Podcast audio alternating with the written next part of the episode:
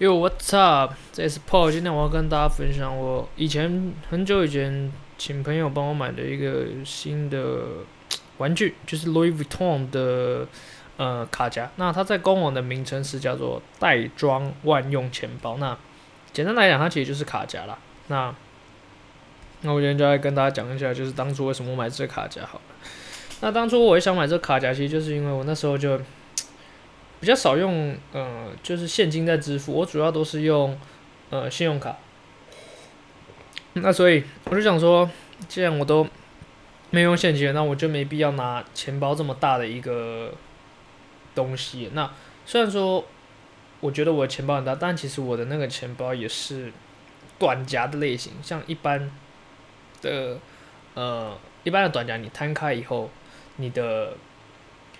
卡夹的开口是平行，呃，是垂直于你你打开的那一面。那我的呢，则是平行的。那讲简单一点，就是当你今天把皮夹，呃的直立的打开以后，你的一般来讲，你的钱包的呃卡片的开口是向上的，但是我的开口是向中间，呃，就是开合的那一部分，这样。那这样的好处是什么？这样的好处就是你可以减少你，呃，就是钱包的长度，但是坏处就是你拿卡片的时候会没办法这么的一目了然。那对，今天我讲的这个卡夹呢，它主要就是它有向旁边开，它也有向上开的。那这样讲可能听起来有点模糊，没关系，我就先稍微讲一下。那这个所谓的袋装。万用钱包，我先讲它的好处好了。那我就不会讲它的里面配置，因为配置你在官网上都可以看得到。那好，主要这个卡夹就是真的可以装很多的卡片吧？你最少装个五六张，大概六张，就大概也还不算是极限，因为它后面还可以在外层还有一个小袋子可以让你装，所以大概可以装到八张到十张的卡片。那当然，这个做工当然是。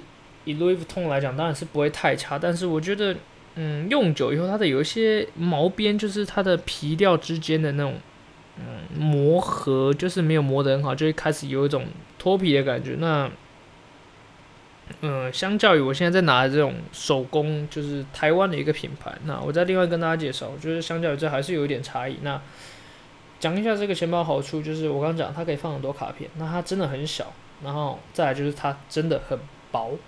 就是它设计的，嗯，卡位就是蛮里面的皮革是蛮薄，那有时候我里面可以放很多卡夹，但是不会显得这个包，呃，这个钱包是很臃肿。那另外一个就是它设计卡夹的方面很有巧思，如果大家有兴趣可以去官网看，就是它在左边有一个像三角形的一个卡夹，它就可以把卡片交替的插，它刚好可以用到一个，呃，就是刚好是交替的厚度，就让它可以最后变平行。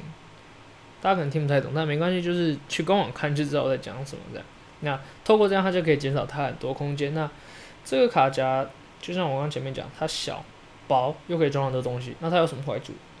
首先第一个就是我刚刚讲到，它前面有一个比较呃，就是缝线呢、或者是它的毛边会很容易凸起，就会觉得它的嗯毛边没有很漂亮。然后再来就是它的印字，就是。一般你买那个 Louis Vuitton 的东西的时候，它里面会有一个印字，说它是 Made in Paris 或者是呃什么的 Made in France 这样，那它的印字就会有一点糊糊的感觉，就是有点像是那种呃墨水太多而外溢的那种感觉，对，那就觉得好像有点劣质的感觉。但是我觉得以一个在国外的价格来讲，我觉得它相较于像是 BV 什么的。Bottega Veneta 或者是 Burberry，我觉得它的 CP 值其实算蛮不错的，因为我记得我那时候买这个袋装万用钱包 N 六三一四三这个型号，在国外买好像七八千吧，那在台湾要一万两千六百元。那听说 LV 最近又涨价了，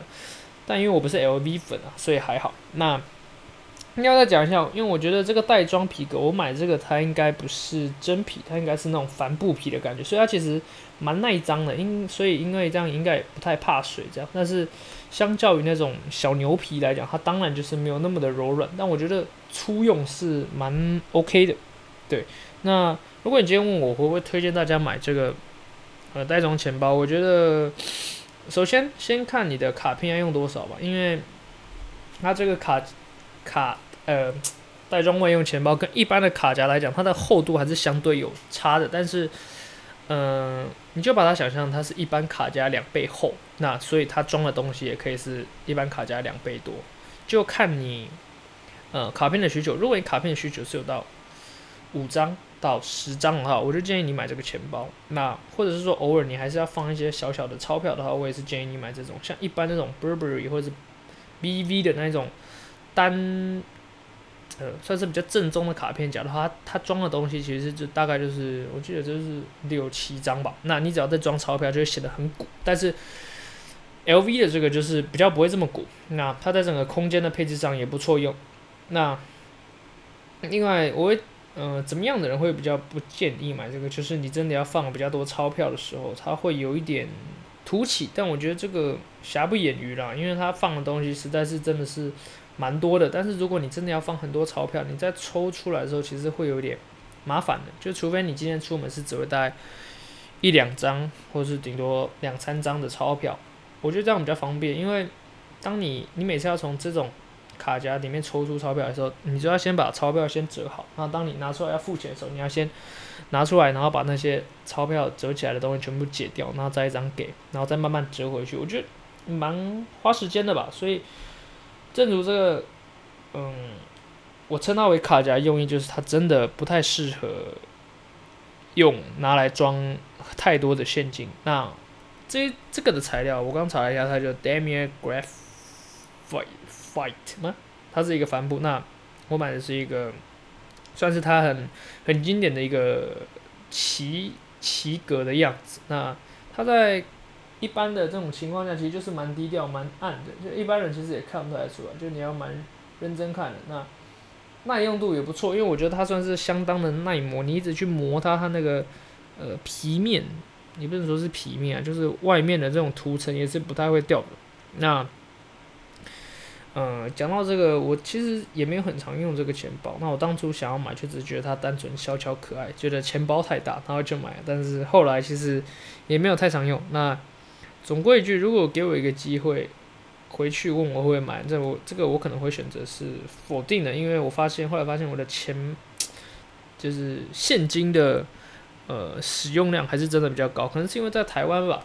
那现金的使用量比较高，那你当然是需要比较大的钱包。那如果你在一些地方是能够用刷卡的话，其实现在有 Apple Pay 了，所以你也不一定是真的很需要用，呃，卡夹这种东西。所以我就觉得现在钱包是一个算是比较符合身份地位或者是彰显身份地位的一个东西，就是其实没有很大的必要要额外花一笔钱放在钱包上吧，我是这么觉得了。但是可能其他人会有其他想法这样，但是。目前以我来讲，我是不会再呃购买这个卡夹。那如果其他人大概就是在六七千块、七八千块这个预算的，那我其实是蛮建议你买这个卡夹，因为它以，因为我刚刚前面讲，像是 Burberry 的或者是 BV 的卡夹，大概也是大概五六千、六七千块，那他们的容量就是这个的一半。那呃，我可以跟大家保证，就是 LV 的耐用度大概是介在。Burberry 跟 BV 中间，那 BV 算是比较脆弱的，因为它的小牛皮，我觉得它是比较，呃，毕竟是比较天然的，所以它的比较脆弱度比较高。那相较于 Burberry 那种比较塑料感的话，我觉得 LV 刚好就是在这两个的中间点，就是算是实用跟外观都兼具的一个选项了。对啊，那今天就先分享到这里了，拜。